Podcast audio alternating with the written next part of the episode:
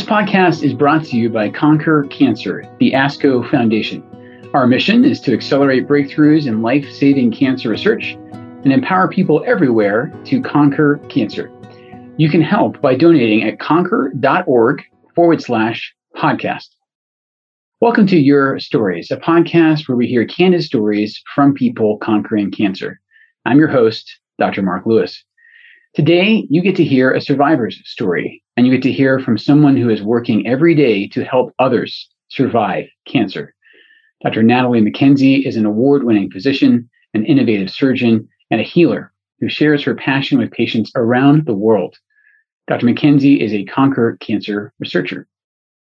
Dr. McKenzie, I'm thrilled that listeners will get to meet you and to discover the types of doctors that Conquer Cancer funds to help conquer cancer for patients everywhere. Thank you so much for taking the time today. Thank you for having me. So, you specialize in gynecologic cancers, and gynecologic oncology is a really fascinating subspecialty of oncology. So, I was wondering if you could tell our listeners about what you do. Absolutely.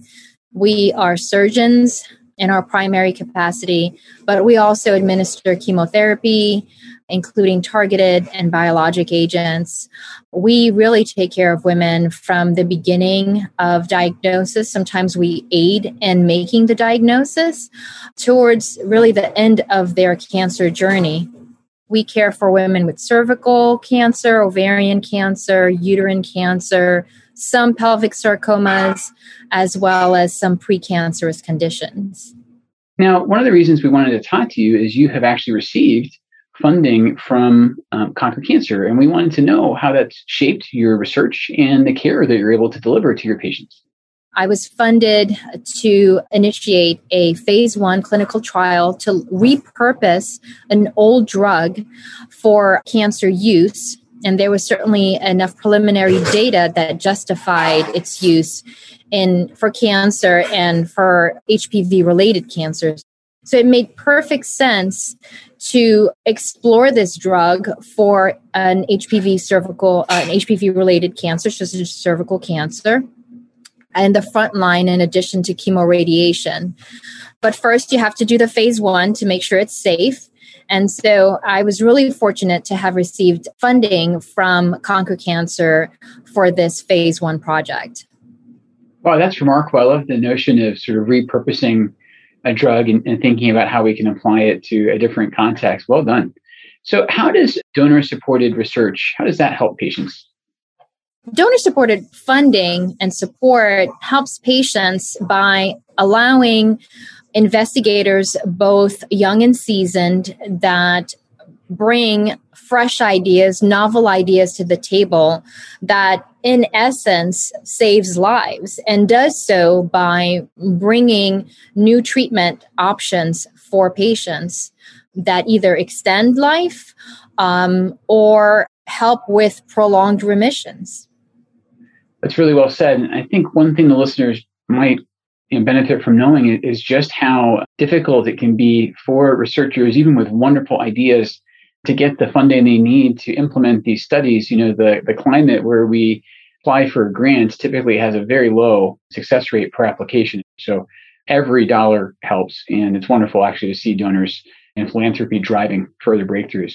So in the last year in particular, ASCO has really made equity and emphasis really a, a clear part of the organization's mission. And you strike me as someone that has a passion for making care affordable for everyone. And I know you really have a, a truly global perspective there. Do you mind telling us about that? Certainly. I do have a passion for equity and global care. We can think about even the repurposing of a drug that's now in generic form as a strive towards equity, affordable cancer drugs. So that's one point. But my care and my passion for uh, equity goes far beyond looking at drugs, it also involves surgical missions. I recently developed a strong relationship with Innovating Health International, based out of Haiti, yeah. that cares for women with cervical cancer and breast cancer. And I help them with their cervical cancer patients by performing pro bono radical hysterectomies every quarter. We are on pause during these difficult COVID times, but I hope to resume in the very near future. It must be particularly rewarding for you to be able to provide you know service in, in frankly an underserved area. Absolutely. It's a different reward to be able to impact the life of a woman in an underserved country whereby you know that her immediate family as well as her entire community will benefit from that one life saved. That's really incredible. When I was reading your background, I understand, is it true you speak four languages? It is. Um, I I've learned to speak Haitian Creole. I speak French, of course, English, and I'm pretty good with my Spanish. Wow. I would say it's a little bit more than just medical Spanish at this point. My patients often compliment me, but I I still have uh, ways to go to to doing a better job. Kudos to you. I speak English. I speak borderline usable medical Spanish no conversational Spanish. And I'm originally from Scotland, and so I, I know a tiny bit of Gaelic. I could get by in a pub, but no no farther than that. So uh, again, kudos, kudos to you because again, I think that speaks to you know sort of the the global um, perspective that you have, which is which is truly valuable. So you know the care that you provide doesn't just save lives. You know, it really pr- preserves quality of life for your patients uh, to have families, and then you know, I hope that you eventually get the opportunity to witness even indirectly those those families growing.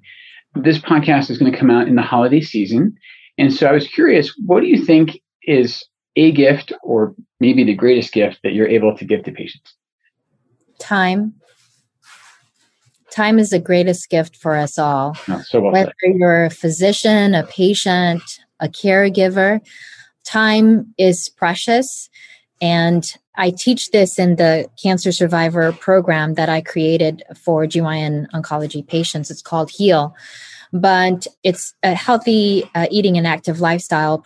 But in the program, I talk about mindset and I talk about cherishing the moment because the past is gone, the future is unknown, but the moment is what we have. And even for my patients who necessarily aren't doing that well in their journey, I, I task them to really practice mindfulness.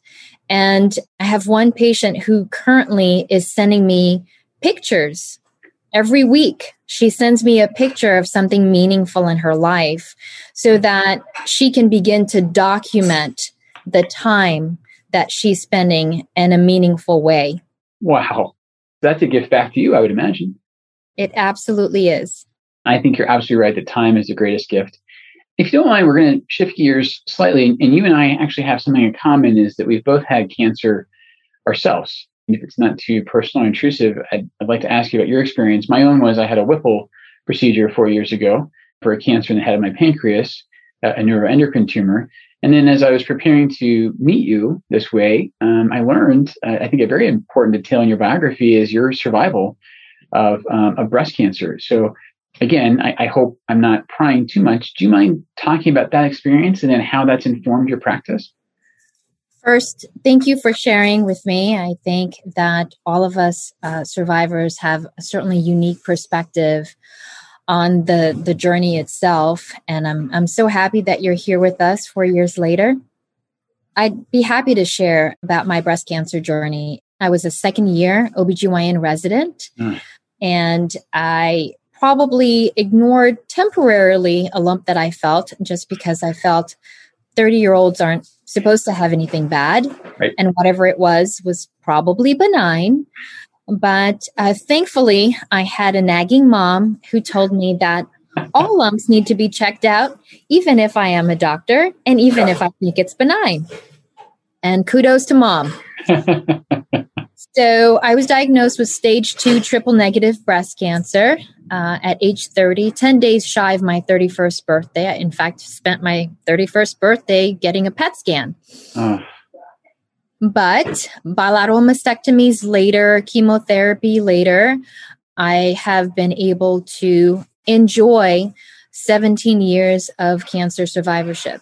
Thank you for sharing of that. We are absolutely thrilled that you're enjoying good health 17 years later. And, again, what a strong, hard won sense of empathy you have for the patients under your care. Natalie, what do you think are the greatest unmet needs in cancer care? I think some of the greatest unmet needs in cancer care are both focusing on the quality of life of patient after cancer treatment. I think we can do a better job there. I think we can continue to strive for new cancer drugs that continue to compound on lives lived and saved. Because let's face it, sometimes we develop resistance to an older drug, we progress on another drug. And if there's another targetable opportunity out there, we can compound on those lives saved or months lived. But in addition, I think we can also work on uh, the affordability of drugs in many ways and in a way that pharmaceutical companies can continue to be innovative and continue to have the incentive to be innovative while managing costs for patients. Well said. There's there's some happy median there to continue to incentivize innovation, but also make sure that the treatments are affordable because um, the best drug in the world is no use to the patient if it's uh, financially toxic for them to receive it. So very well said. Can I ask, did you get any sense when you were going through your cancer experience how research had informed or shaped the care that you received as a patient?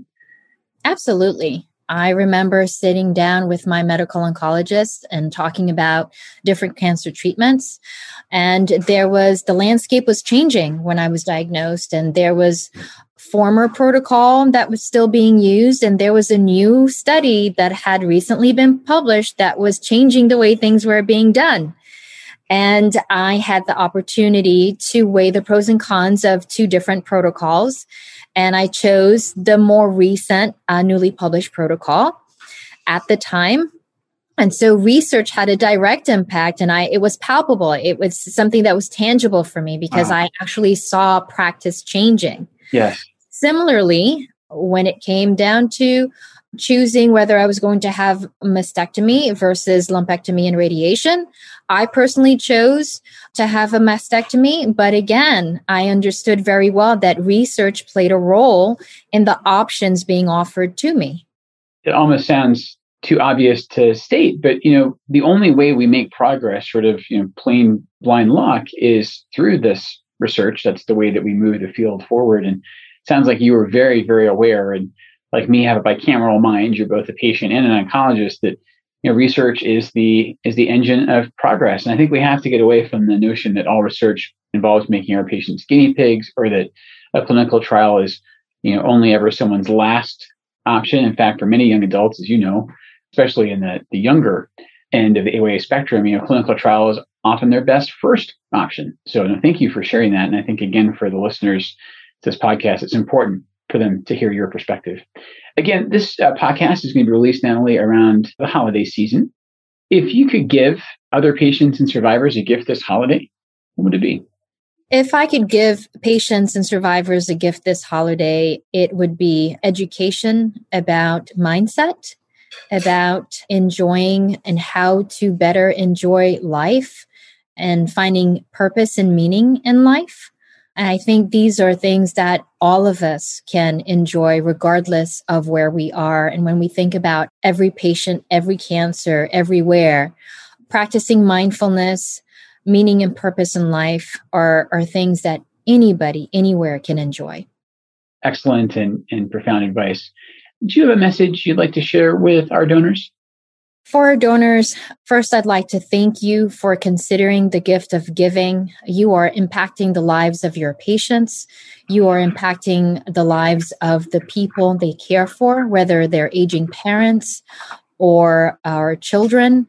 And more than likely, you're impacting an entire community because very often us cancer survivors go on to serve as ambassadors for others with chronic disease or ailments and very rarely uh, do we live in a vacuum in a bubble. You are impacting the lives of communities by this one life that you may save. Yeah, I think you're someone clearly, Natalie, that understands sort of the connectivity that we experience as, as human beings. And it's incredible to see the ripple effect that actions have across, you know, the country and across the world as, as, as you enact. So Natalie, it's been absolutely a joy to talk to you and get to know you a little bit. As we were saying before we started recording, oncology is a very nice, close knit community. And you and I already know some of the same people, but to meet you in person has been a real thrill. There's one parting question we ask all our guests on this podcast, and it is How are you conquering cancer? I'm conquering cancer by saving lives every day through surgery, medical treatments, through cancer research, and through creating cancer survivor programs that impact the quality of life of women everywhere. That's really inspiring. We appreciate your willingness also to you know, open up about your own experience. Uh, again, please pass on our gratitude to your mother for her strong uh, clinical acumen. But more importantly, we're just really grateful and happy that you have been able to get through your own cancer and then clearly give back to the oncology community with your wonderful work. And may you have many, many wonderful uh, years, uh, both a productive professional life and a joyful personal life ahead of you. Thank you. And I wish you the same. Thank you. Yeah, we're in the club that we never wanted to join, but actually, I think it's a pretty privileged club when we get to enjoy this prolonged survivorship together. So thank you. Indeed. Thank you. And thank you for listening to this podcast brought to you by Conquer Cancer, the ASCO Foundation. Conquer Cancer is creating a world where cancer is prevented or cured and every survivor is healthy. You can help by making a donation now at conquer.org forward slash podcast. Participants of this podcast report no conflicts of interest relevant to this podcast. Full disclosures can be found on the episode page at conquer.org. The purpose of this podcast is to educate and to inform. This is not a substitute for professional medical care and is not intended for use in the diagnosis or treatment of individual conditions. Guests on this podcast express their own opinions, experience, and conclusions. The mention of any product, service, organization, activity, or therapy should not be construed as an ASCO endorsement.